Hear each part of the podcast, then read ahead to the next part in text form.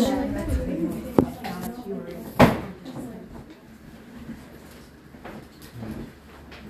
wonderful to be here in Los Angeles. There's a strange Rashi in this week's Parsha. It needs to be understood very deeply. We all know this week's Parsha that Yaakov Avinu falls asleep and there's a ladder and the Malachim are going up and down the ladder. Thank you for inviting us into your home. Rashi says that Hashem needed to protect Yaakov Avinu from the Malachim who wanted to kill him. It's not, not part of the story we grow up with, no? It's not in the little Medrash says version of Judaism. It was assumed these Malachim, they're going up and down. We never think that the Malachim wanted to kill Yaakov Avinu and that Hashem needed to protect him. So why did Hashem need to protect the Malachim? Why did the Malachim want to kill Yaakov Avinu? The Ksav Sofer explains that they wanted to kill Yaakov Avinu for falling asleep at the Makam HaMikdash. That's a very strange thing. First of all, we know that Yaakov Avinu had just come from Yeshiva Shem Ve'ever. In Yeshiva Shem Ve'ever, Yaakov Avinu didn't sleep for 14 years. So it seems like Yaakov Avinu made a conscious decision that in order for him to be here at this place, he needs to go to sleep. So clearly there's something going on. Yaakov Avinu is capable of not sleeping for 14 years. But he makes the decision now in this place to go to sleep. And the Malachim want to kill him for that. But Hashem sees fit to protect him. We're not exactly sure. Did he do the right thing? Did he do the wrong thing? What was Yaakov Avinu thinking? Why were the Malachim so upset? But then when you take a look at the Gemara in Chulin, the Gemara in Chulin makes it even more perplexing. Gemara in Chulin says that HaKadosh Baruch Hu said that Tzaddik has come to my lodging place, the Tzaddik has come to my house, the future site of the Beis HaMikdash, and he's going to leave without sleeping, he's going to leave without resting for the night. And HaKadosh Baruch Hu made a miracle, and the sun set early, so that Yaakov Avinu should specifically be able to sleep. It's like a, it's like HaKadosh Baruch Hu was the first Jewish mother. You're going to leave, you have nothing to eat. You know, like it's, uh, you're going to leave without without sleeping over. So HaKadosh Baruch Hu made the sun set. So obviously Yaakov Avinu went to sleep. You can imagine it's two o'clock in the afternoon and all of a sudden the sun sets. Yaakov Avinu must have understood that it was important for him to go to sleep. So not only did Yaakov Avinu make a conscious decision that he has to go to sleep, it seems that HaKadosh Baruch Hu was encouraging him to make that decision. So now we're further perplexed. Why does HaKadosh Baruch Hu want Yaakov Avinu to go to sleep? And why, are why are the Malachim so upset? There's another medrash, beautiful medrash. We know that Yaakov Avinu wakes up from his sleep. And the word for waking up from his sleep in Hebrew is meshinaso. He's waking up from his sleep. the medrash says that he's waking up from his learning. Shinaso can also be that he woke up from his learning. So usually sleep and learning are exactly the opposite of each other. I remember when I was in uh, when I was in high school, my father never went to yeshiva. My father was a Baal Tshuva, so he never had the opportunity to go to yeshiva, except maybe yeshiva. And my father was astounded that boys in yeshiva would go to sleep in the middle of shiur. You know that boys do this sometimes? All the time? You familiar with this? That a, a boy will fall asleep in his Gemara and like, the Gemaras have wrinkles. Girls don't know this. You know, the Gemaras have wrinkles from boys falling asleep on the pages. In some ways, it's a very beautiful thing. Like, it's their it's their pillow. They love it so much, you know. But usually, sleep and learning, I guess they go together in some sense, but they don't go to they don't go together in another sense, right? It's, if you're sleeping, you're not learning. So, what does it mean that Yaakovino awoke from his slumber? That he awoke from his learning. He was learning. He was sleeping. So, what does the Medrash mean? We know that Yaakov Avinu was the first person to call the Beis Hamikdash a bayis. Right? Up until then, Yitzchak Avinu called it a field. Right? He was lasuach basada. He was on a field. The first person to ever describe the Beis Hamikdash as a home, as a place of a relationship, was Yaakov Avinu. What's the significance of this? There's a medrash in Parshas Naso. The medrash in Parshas Naso there's different reasons that are given in Chazal why HaKadosh Baruch Hu created the world. I'm sure you've heard, let's say from the Ramchal, brings from early Mekubalim that HaKadosh Baruch Hu created the world because he wanted to bestow goodness upon another. You've heard the Ramchal before? He wanted to share himself. He was the ultimate Baal Chesed. It's not what the Medrash says. The Medrash says, Nis'ave HaKadosh Baruch Hu lios lo yisbarach dira v'tachton. And why did Hashem create the world? Because he wanted to have a dwelling place in the world down below. A dira. What's a dira? A dira is a bayis. A dira is a home. HaKadosh Baruch Hu wants to build a home with us. That's what he wants. How do we know when a person has built a home? I remember when I was first married. You know, you move into this apartment, and my wife and I were learning in Kollel, and we had no money, and nobody was giving us any money. So we lived in a basement apartment in Far Rockaway. And every time we showered, the apartment flooded. The entire apartment flooded. It was a real Kollel apartment. And the ceiling was very, very low. And I could, like, I'm not very tall, but I could stick my hand up and, like, palm the ceiling. But when you look back on your first apartment, you'll see. That's like a special place, right? That's like where you began your relationship. But at the same time, when you first start a relationship with someone, you're not very comfortable. No, it's like in the very beginning when you're married to somebody, it's like um, you're testing the waters. Like, how does it work? Like, can I be myself yet? Am I comfortable? My daughter just got engaged on Motzei Shabbos. And I left to America Sunday night. So, but, you know, and, and, they dated for a very short amount of time. They dated for three weeks. Very short amount of time. And Eretz Yisrael, that's considered, you know, pretty regular in that community. So, okay, it's cute. But you, you wonder, like, how's she going to marry this guy? She knows him for three weeks. They went out on all of, depending on how you count it, you know, seven, maybe eight dates, right? Like, but my wife told me tonight that uh, that Benjamin, the chassid, he came over, and uh, I was, you know, I was feeling pretty. I'm honest, I was feeling a little sad. You know, like I love being here, but I want to, I want to see that. I want to like he came over for dinner, and oh, my wife ordered pizza, and he was hanging out with my. I have a five and a half year old son, and my wife's like messaging me like he's really good with, you know, with our son Mikey. He's really good, and he'll be like a good older brother, and I'm like, I'm missing it, right? But my wife said she's astounded by how comfortable my daughter and Benjamin are. And I'm, I'm frankly astounded by it also. I mean, they had very long dates. They had like, one date was like eight and a half hours, one date was like 10 hours. I, I think they like each other. I'm, I'm hopeful. But they're very comfortable with each other. And it's, it's unusual because that's not really the way a couple is, right? You're testing the waters, you're feeling each other out, so to speak, right? You're saying, like, how does this, you know, what's it like to be with this person? HaKadosh Baruch Hu also wants to be comfortable in our world. But HaKadosh Baruch Hu can't be comfortable in our world because our world is not a place that invites Hashem in. The physical world speaks in a certain sense. And when we look at the physical world, the physical world does not demand a God. We look at a chair, we look at a table. Uh, your home certainly proclaims that there's a God. Very Sephardic home, you know. You walk into this home, it's like already telling you there's a God and He's watching and you're going to get punished. It's a very, it's a very beautiful home. Yeah. But most most things in the physical world, where are you from originally? I was born in Israel, but my parents are from Morocco. Morocco. Those are tough moms, Moroccan Yeah. I've met some. yeah. But the the physical world, when you look at it, a chair doesn't tell you that there's a God. A chair tells you I'm a chair. Doesn't tell you anything more than that. So HaKadosh Baruch Hu doesn't feel comfortable in our world because it's not a world that says we come from God. It's a world that says we're independent from God. It's a world that says you can you can have free will, you can make your own choices, you can do whatever you want. That's what our world says. So HaKadosh Baruch Hu is not comfortable in our world. When will HaKadosh Baruch Hu be comfortable in our world? When we invite him in. And what does it look like to invite HaKadosh Baruch Hu?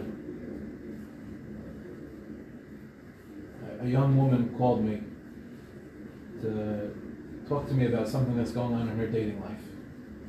It was a fascinating conversation. She said, I'm very uncomfortable with this with this guy because he is unbelievable at honesty and vulnerability. So I'm thinking to myself that that's a good thing, right? Like he's not lying to you, he's honest and he's vulnerable, right? And she's like, no, it's terrifying because he is exactly who he says he is, and he's totally comfortable putting himself out there. And he's like, look, if we're gonna get married, I just want you to know this is what I struggle with. And she's feeling like so overwhelmed because like I'm not telling him what I struggle with. I'm not being in that space with him because vulnerability can be terrifying, no? Because what if you get rejected? HaKadosh Baruch Hu will only feel comfortable with us when we invite Him in, not into the higher aspects of our life, but into the lower aspects of our life. That's why the Ramchal says, it's really from the Talmidei Ramchal, but the Ramchal says that when will Mashiach come? When we invite Hashem into our mitzvos, into our averos, and even into our suffering. Mitzvos, tshuva, and yisurim. Talmidei Ramchal say that spells out the word matai. The first letters of mitzvah, tshuva, and yisurim spells out the word when. When will Mashiach come? When we invite Hashem into our mitzvos. Meaning when we stop doing mitzvos by rote, when we start doing mitzvos because it's what HaKadosh Baruch Hu wants from us, which is no small thing, right? Because we get used to doing things for the people that we love. If my wife asks me to take out the garbage, I don't make a hinni muchal mezum l'kaim mitzvah sasnei shmiya sa'isha, you know, like I'm not a but, but in a certain sense, there's a love, right? If your wife asks you to do something, you do it. But it's also easy to just do it because it's become a habit.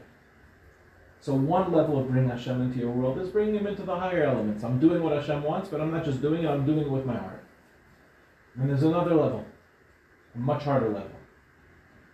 When you do the wrong thing, can you invite Hashem? Can you be honest in those conversations? Can you say to Hashem, yeah, I messed up. I'm human. I have taivas. I'm not always perfect. I know you know that I'm not perfect because you created me this way. But can you be honest and say, you know, I'm struggling with this? Can you have a conversation with God where you're real? That's no small feat. And that's really what tshuva is. Tshuva has become this thing in today's generation of like, you know, how hard you can clap Hashem on Yom Kippur. But that's not really what tshuva is, right? Tshuva is not limited to, you know, Aseret Yemei Tshuva, Rosh Hashanah, Yom Kippur. It, it's, it's every day in our life, engaging our own frailties. We're not supposed to be perfect. So when we invite Hashem in and we say, look, these are the issues we're struggling with, that's tshuva. And of course, the hardest one is to invite Hashem into your suffering. I remember um, many years ago, somebody in my family was diagnosed with a, a terrible illness. Like one of the one of the illnesses that you hope you never hear those words. You know what I mean?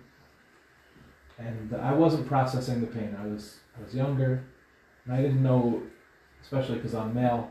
I didn't know about processing my feelings. I didn't know, I didn't know that that was allowed or that was encouraged, or what feelings were. You know, was, uh, I was not raised in 2022 where there's that environment of like leaning into the discomfort of the work. These are things I learned much later. And uh, I remember I had a dream I don't remember what the dream was, but I woke myself up from the dream and I felt that there were tears on my face. And I must have been crying during the dream. And obviously, it was one way or another, the feelings are going to come up. And because I wasn't paying attention to them, they were coming up while I was sleeping. And I remember that I called my Rebbe. And it was like 3 o'clock in the morning. I called my Rebbe in America. And I was talking to him and I said, I'm so angry at Hashem right now. I'm just so angry. Like, how could this happen? And my Rebbe didn't say anything, he just listened. It wasn't the time to like say to me like hashkafically this is you know he just listening to me. And um, my Rebbe asked me, What do you need? What are you looking for? What do you need?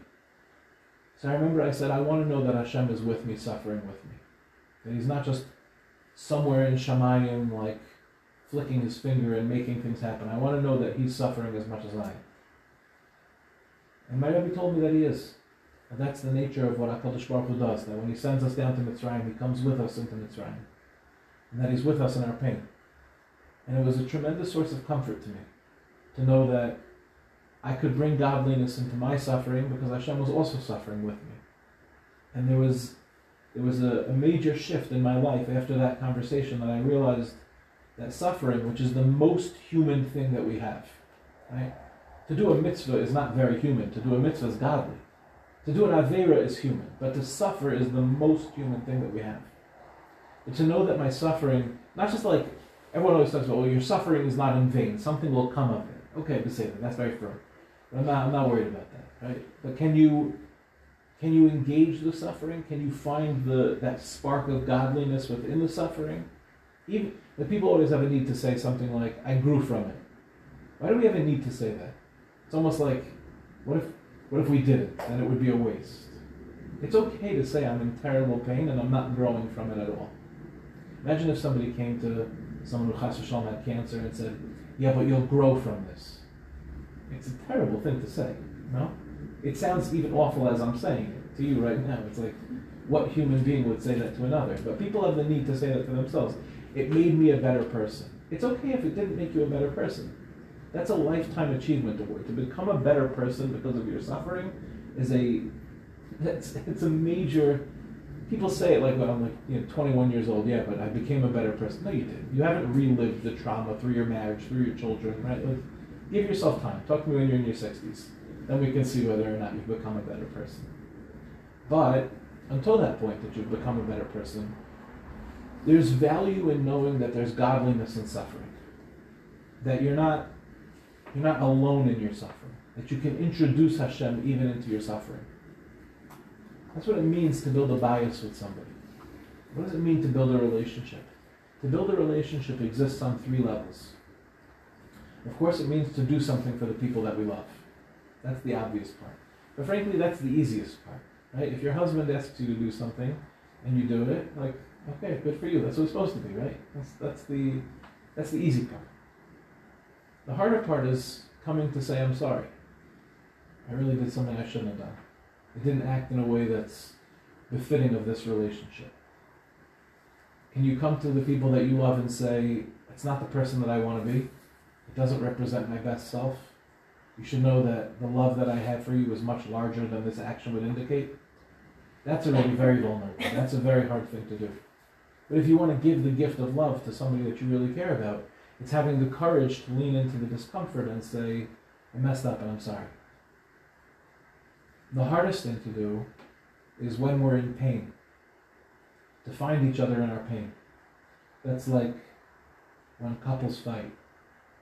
And sometimes couples fight for days, and Sometimes couples chas fight for weeks, some fight for months, and even for years, sometimes even for decades.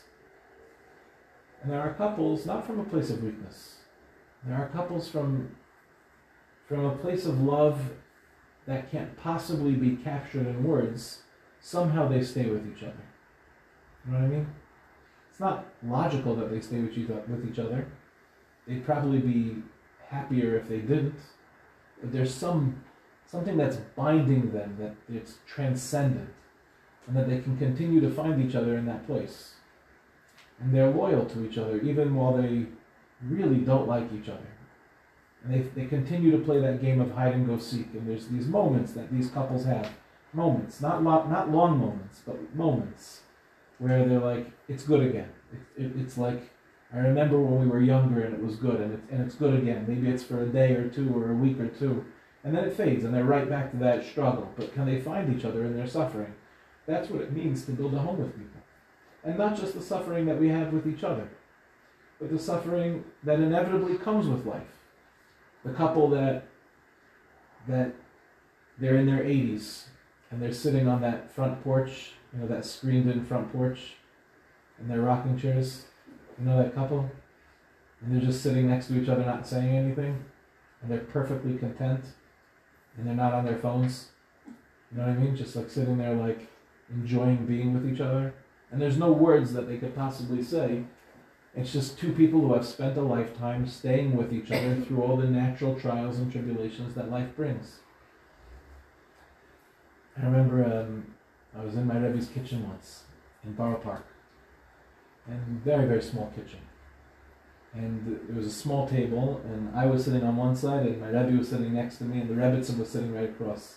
And they were in their 80s at the time. Now my Rebbe Kainahar is 94 years old. She was Zeicher before Shalema, he's not feeling so well. But um, I was looking at the refrigerator, and there was a picture on the refrigerator of my Rebbe's family. And my Rebbe had eight children, and most of those eight children had eight children, and most of those eight children had eight children. And you know, when it comes to making a wedding, like you can only invite like a certain amount of cousins, right? Just because at some point, like it'd be eight, nine hundred people naturally. So this particular wedding, that there was a picture on the fridge of this wedding. I guess it had everybody was there, and the photographer was clearly like fifty feet back with a wide lens. It was just like a massive amount of people sitting around my Rebbe and the Rebbitzin. So I commented to my Rebbe. I said, Rebbe, it looks more like a clan than a family. Like it's like massive. So my Rebbe said something from like, yeah, Baruch Hashem, know. But the Rebbitzin also should be Zachar Shleima, she's I think uh, 90, 91. Rebbitzin was a very, very famous marriage therapist in Brooklyn. And my Rebbe was like a real brisker, so he had like very little emotion. Like he was a t- he was like a real like lamdan, a real man. The Rebbitzin was a marriage therapist, and she was like like a deeply emotional person. They had a very they have a very fascinating marriage. I remember once in my Rebbe's house, there was a picture of a very dark forest, like a portrait, like a very beautiful painting, and then right next to it was a portrait of like a very beautiful meadow. And I was sitting with my rabbi, and he looks at me and he goes, "That's my wife, and that's me."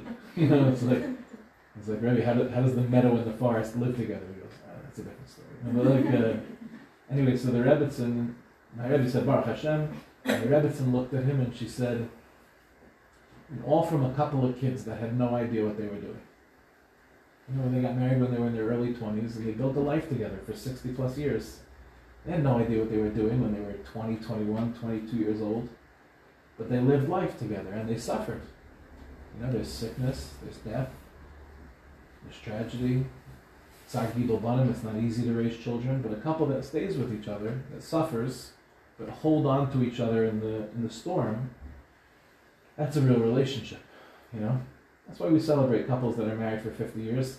If You go to the, one of those things like somebody's been married for 50 years and everyone there is like, how'd they do it? You know, like it, it's like this celebration, but all the married couples there are like, I don't get it. you know, like it's uh,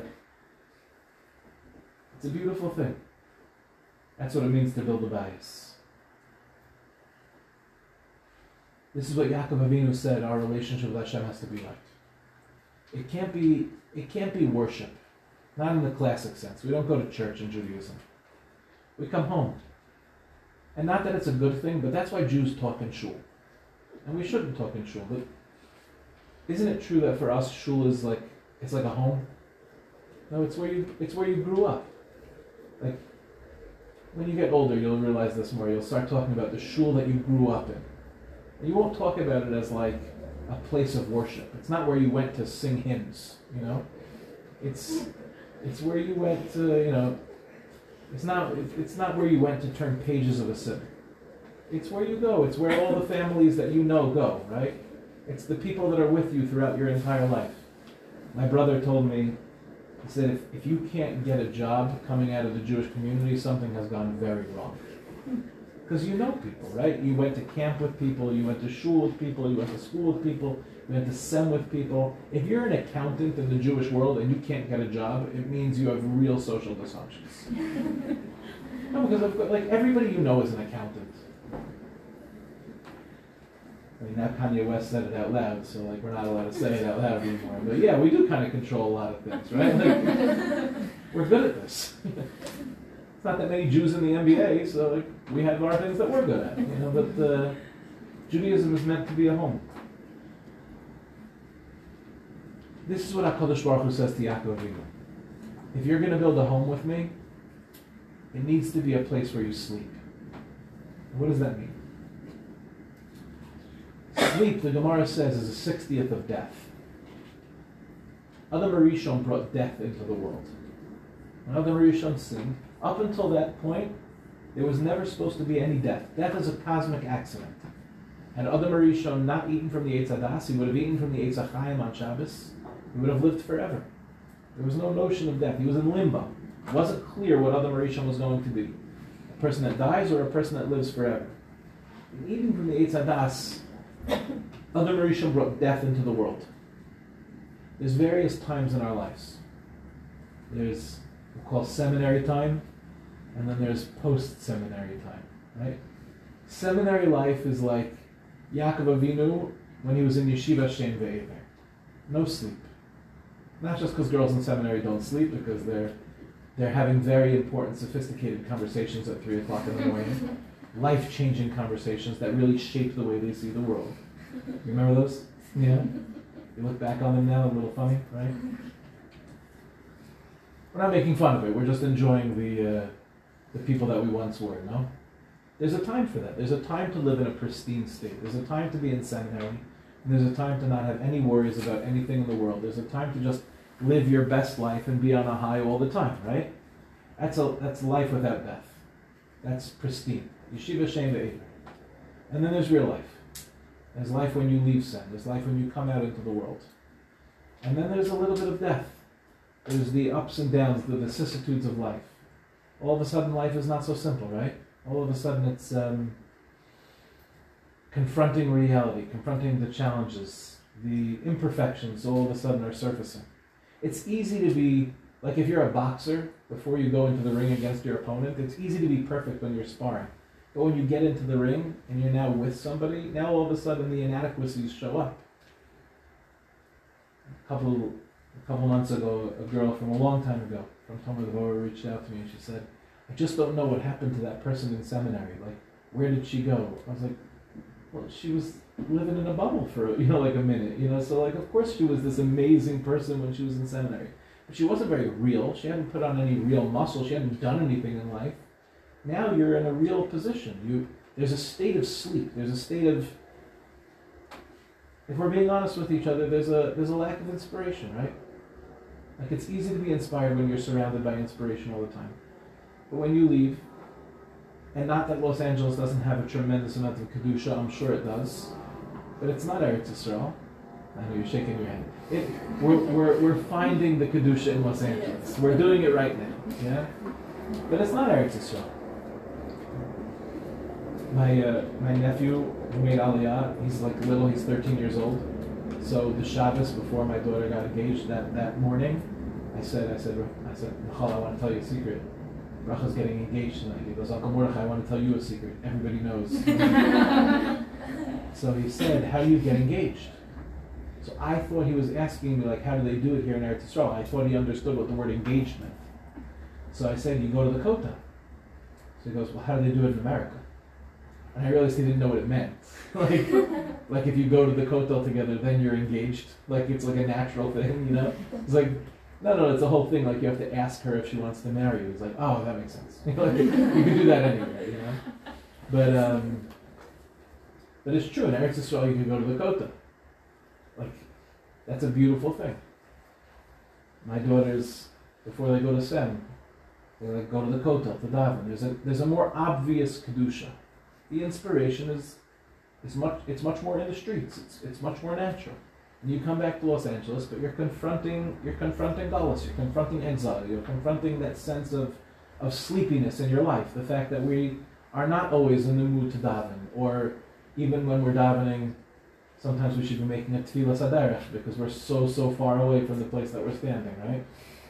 The Rav of my shul likes to say, that uh, the first time you have kavana in davening is by the shir shel yom because you have to think about what day it is. it's um, there's a sense of, of, of sleepiness. But that's why HaKadosh Baruch Hu tells Yaakov Avinu to go to sleep. To go to sleep doesn't mean to die. It means to be able to find the Kedusha within that sense of sleepiness in our life. When we feel distant from Hashem, can we still feel close to Hashem in our state of distance? And what I mean to say is, sometimes the distance brings about feelings of closeness, no? That when you feel so far from something, you're like, I feel so very far from this and I wish I didn't. So the fact that you wish you didn't is in and of itself the feeling of closeness. It's like when you when a couple says to each other, I miss you. The distance is what creates the closeness. So the Malachim are going up and down the ladder. And they see Adam Arishon's face is on the Kisei HaKavod. And we know that Chazal tell us that Yaakov Vinu looked exactly the same as Adam Arishon. And Yosef looked the same as Yaakov, but that's a different story. So the Malachim are going up and down, and they're looking at Yaakov Vinu, and he's sleeping, and they're saying, you did the same exact thing as Adam Arishon. Adam Arishon brought death to the world, and now in this place, in this holy, holy place, you're going to sleep. I, I want to kill you. If you're gonna if you're gonna act in a way of death, I'm gonna treat you in a way of death. So the Malachim said, if you're gonna live like that, so then we're gonna kill you. But Hakadosh Baruch Hu said to the Malachim, no, no, this is exactly what I want. I want in Yeshiva Shem Ve'ever Yaakov was perfect, but now he's not perfect anymore. But the gadlus of Yaakov Avinu is that he can reveal the beauty of imperfection. That he can go to sleep in the Makam HaMikdash. That he can be in two places at once, in the holiest place in the world, and he can also be so very distant from the holiest place in the world. Absence makes the heart grow fonder. It's the distance that comes from closeness and the closeness that comes from distance. So HaKadosh Baruch Hu protects Yaakov Avinu. He says, this is exactly what I wanted. This is the secret of the stones. We all know how did Yaakov Avinu go to sleep? He took 12 stones and he put them around his head. And why did he put them around his head? What do Chazal say? To protect him from wild animals. So obviously this can't be the, just the simple explanation because that's not the way protection works. Like, if you're afraid of wild animals and you only put 12 stones around your head, you're not very protected. I'm, I'm sure you're familiar with how animals work. They don't go, oh, well, he's got stones around his head, forget it. Right? That's not like, I've never seen a bear look at a person lying down sleeping and going, it's too much. There's like 12 mm-hmm. pebbles around. Like, so obviously it doesn't mean that. There was a reason the Yaakov was protecting his head specifically, as we'll speak about in a moment. And we all know what happened, that the stones got together, and the stones became one stone, and that was his pillow. And we know that that stone became the foundation stone for the Beis Hamikdash. So, what's the deeper meaning here? Our world is a fractured world. Twelve stones, not one. It's a place where there's a level of dichotomy, where a person can have cognitive dissonance. Because we don't see the truth of the world. As we said before, when you look at the chair, the chair doesn't proclaim Hashem's existence. The chair tells you, I'm a chair. So there's something fractured about our world. If the world was truly united, if the world was truly unified, then when you would look at a chair, you would see Hashem. You would be able to see the inner godliness that exists within everything. And that's what it will be like in Olam Haba. In Olam Haba, when you look at the world, you'll see the reality that's driving reality. Or to put it in relationship terms, you'll stop seeing each other for the physical self that you are, and you'll see who the real person is we get distracted by each other's physical selves, no? Like right now, we're all looking at each other and we're seeing each other, but it's not the physical me that's talking to the physical you. Of course not. That's why modesty is so important, because modesty tells us you can ignore what's being presented physically to see what's beyond the physical. That's what modesty really means. Modesty is not about inches. Modesty is about a way of seeing you so that the real you can be seen. It's what allows for real relationships to occur. What, what we want more than anything is to be seen, no? That's when we feel safe in a relationship, when someone sees us for who we really are. This is what Yaakov was saying. I'm going to sleep in this place. I'm going to surround my head by the fractured nature of the world. I'm going to engage the fractured nature of the world. That's his. That's the way that Yaakov saw everything. He saw the fractured nature of the world, and he said, "I want to engage that. I want to reveal the inner godliness. I want to unite it all." That's why the twelve stones represent the twelve shvatim, and the twelve shvatim, when they come together to be one stone, that's the cornerstone for the Beis Hamikdash. It's the foundation stone for the Beis Hamikdash. Of course, when we have sinas chinam, what do we do? We're breaking up that foundation stone back into the 12 stones, which is why the Beis HaMikdash can't last as long as Klal Yisrael is fighting with each other. You're Sephardi, you're Ashkenaz, you're Hasidish, you're Misnagdish, you're Litvish, you're modern Orthodox, you're open Orthodox, you're conservative, you're Reformed, you're, you're Haredi. These are all labels for communities. HaKadosh Baruch Hu doesn't have these labels. I can't imagine that Hashem gets any nachas in Shemayim sitting and saying like, that Jew is conservative and that Jew is Orthodox, so they shouldn't talk to each other. I can't believe HaKadosh Baruch Hu gets any nachas from that. HaKadosh Baruch Hu only knows Jews. That's, it. That's what he wants from us more than anything. If we're united inside our family, then naturally we're uniting the entire world. So Yaakov Vinu says, I'm going to confront the wild animals of the world. What are the wild animals? He wasn't talking about bears, he wasn't talking about tigers or lions. He was talking about the Nefesh Bahamis. He was talking about the animal soul that all of us have. The animal soul is what tells us we exist independently from Hashem. So he says, I need to protect myself.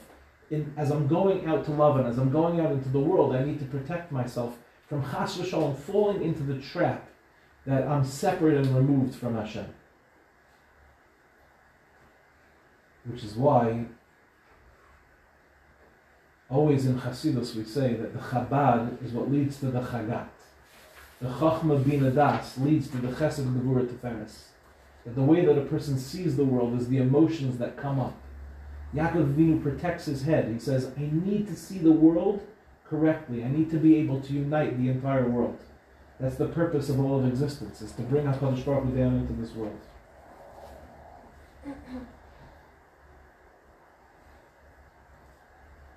If you look at the words that Yaakov Vinu says, he says,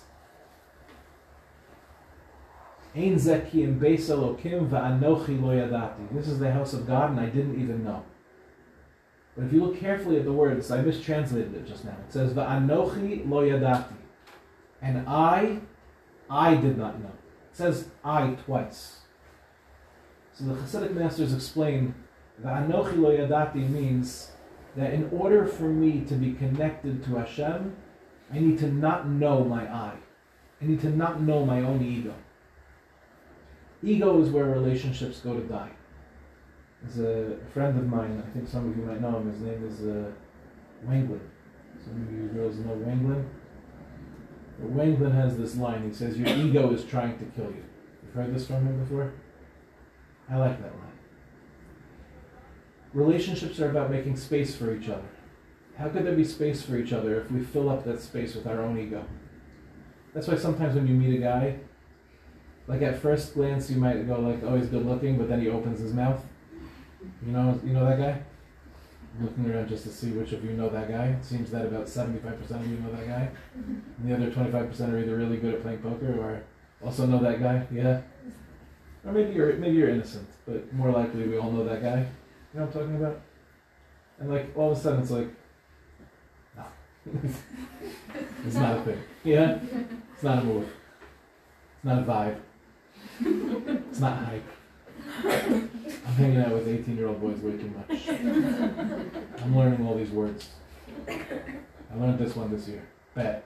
to which the appropriate response is word.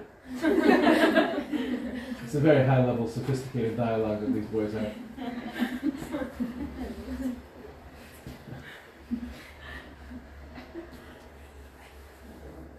When that guy opens up his mouth and he says uh, whatever he says about himself, it's like there's no space for you. You know that. You know he's just self obsessed. It's uncomfortable. I wouldn't want to share with you because it's like if you you know if you share with somebody and they go, yeah, I had the same thing, and then they tell you their own story.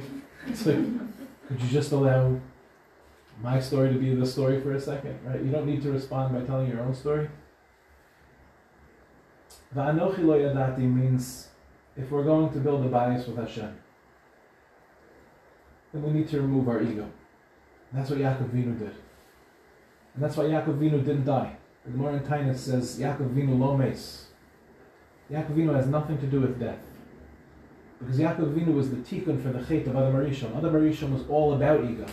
Hashem says, don't eat from the Eitz Hadas. His ego says, yes, eat from the Eitz Hadas.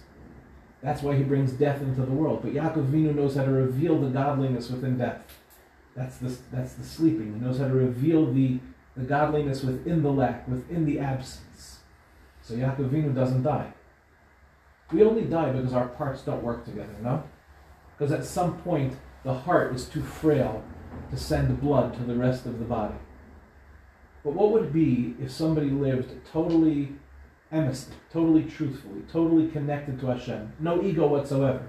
Maybe their parts wouldn't diminish. Maybe there would be no such thing as fragility. So Yaakov Avinu, in a certain sense, is the ultimate expression of the tikkun of Adam Arishon, because he doesn't die. And I think that's what we're trying to do. At this stage in your lives, for those that are a little bit younger, and perhaps even for those that are a little bit older, at this stage, what we're trying to do is confront reality. If you're not inspired, I just want you to know that's okay. That's what it's supposed to be. If you make mistakes and you're feeling like you've taken three steps backwards, I just want you to know that's what it's supposed to be. Now the question is can you reveal the godliness from this new place, from the challenges that come up? Can you, in a certain sense, be awake even when you're sleeping? As the pasuk says, "Ani yeshena v'libi er." I'm sleeping, but my heart is awake. On the outside, some of us are sleeping. We are not as passionate, perhaps, as we once were. But on the other hand, our hearts are so awake because we long. We long for that connection. We yearn. Those are not words that are used enough. Longing and yearning are very powerful words. It's, yes, I'm distant, but I'm so deeply connected. And my bracha for you, because Chazal say, I'll take. Don't take lightly the bracha of a simple person. So we should all bless each other. That even in our state of sleepiness, you should know that you're sleeping at the Makam HaMikdash. You're sleeping at the very foundation stone of all of creation. The Pasuk says, Evan ma'asu abonim haisel pina. That, that, that foundation stone, it's mios, it's disgusting. It's not a beautiful stone. It's broken in so many different ways. But it's from the brokenness that comes the wholeness. And that's ultimately Haisel Rosh. It's the foundation stone of our lives. So rather than running away from the challenges, the trials, the tribulations, the suffering, the pain, the imperfection, let's lean into all of that. Let's find Hashem within. Bez Hashem will build a beautiful Bayis Neman Yisrael for HaKadosh Baruch Hu, for ourselves, Binyan Adayah. Thank you very much. Thank you.